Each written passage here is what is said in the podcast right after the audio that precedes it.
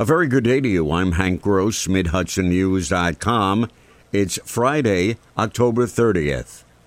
Scott Smith is running for the 18th Congressional District seat as a SAM candidate, that's Serve America Movement, but the State Board of Elections apparently erred and listed him on ballots as a member of the Libertarian Party and the SAM Party. Smith says he's never been registered with the Libertarian Party. The Republican candidate Chele Farley took the case to state Supreme Court seeking to have corrected ballots printed. Smith had filed his own court action in support of Farley's challenge. On Thursday afternoon, the case was dismissed in Supreme Court, and those who voted for Smith on the Libertarian line will be counted in his final tally. Farley is disappointed with the court's decision. This was not an error made by any of the three candidates in the race, but it was also not our duty to catch. It was the responsibility of the New York State Board of Elections to check party registration, but they're overwhelmed and they're understaffed.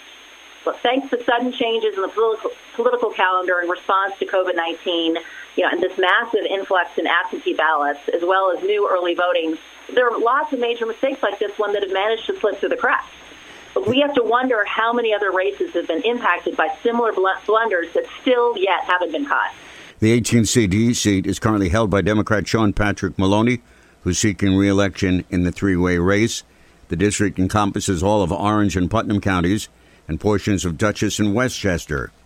Of the 82 new COVID 19 cases reported in Orange County on Thursday, 14% were in the town of Palm Tree, while 12% each were reported in the cities of Middletown and Newburgh and towns of New Windsor and Warwick.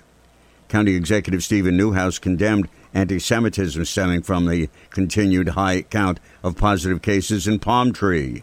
For the most part, most people care about basic things. They care about their families. Uh, they care about having a good future for their families. So, uh, I, you know, I don't condone or support any type of um, uh, discrimination. The Palm Tree Monroe area has been classified as a hotspot for the virus because of the number of positive cases in recent weeks.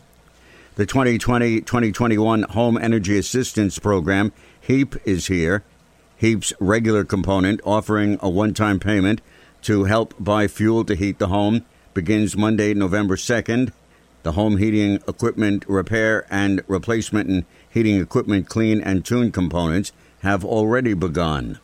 The rate of positivity of new COVID 19 cases in Ulster County has dropped since last week, and County Executive Patrick Ryan says that's good news.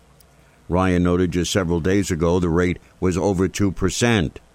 In the last 48 hours, we have tested 1,835. We've tested 1,835 residents and had only 15 new positives from within that. So that is a 0.82%, well under 1% new infection rate over the last 48 hours. Ryan also said there were nine false positive tests among the residents of Woodland Pond Adult Center in New Paltz. Out of a dozen that were conducted recently, in the second round, one tested positive and two are pending. Sarah Salem, the chairperson of the Poughkeepsie Common Council, was in city court on Thursday for another hearing on her February 26 DWI arrest. Salem's case has been delayed as a result of the pandemic related court closings for several months. City of Poughkeepsie police arrested Salem after they responded to a two car accident on the night of February 26 involving the city lawmakers. During that investigation, officers determined that Salem had been operating her car while under the influence of alcohol. Further investigation indicated that Salem ran a red light and struck another vehicle. The operator of the second vehicle has undergone lengthy medical treatment since the accident. During Thursday's proceeding in front of Judge Frank Mora, one of the attorneys advised the judge that Salem, who identifies herself as non binary, prefers the pronouns of they or them. Judge Mora responded by saying, I will not be using a plural pronoun for a singular person. The Ulster County Sheriff's Office has arrested a 21 year old Newburgh woman on felony charges of criminal possession of a forged instrument and attempted grand larceny. On August 18th, deputies began an investigation into an allegation of an attempt by Diane Shala to deposit a fraudulent check into her account.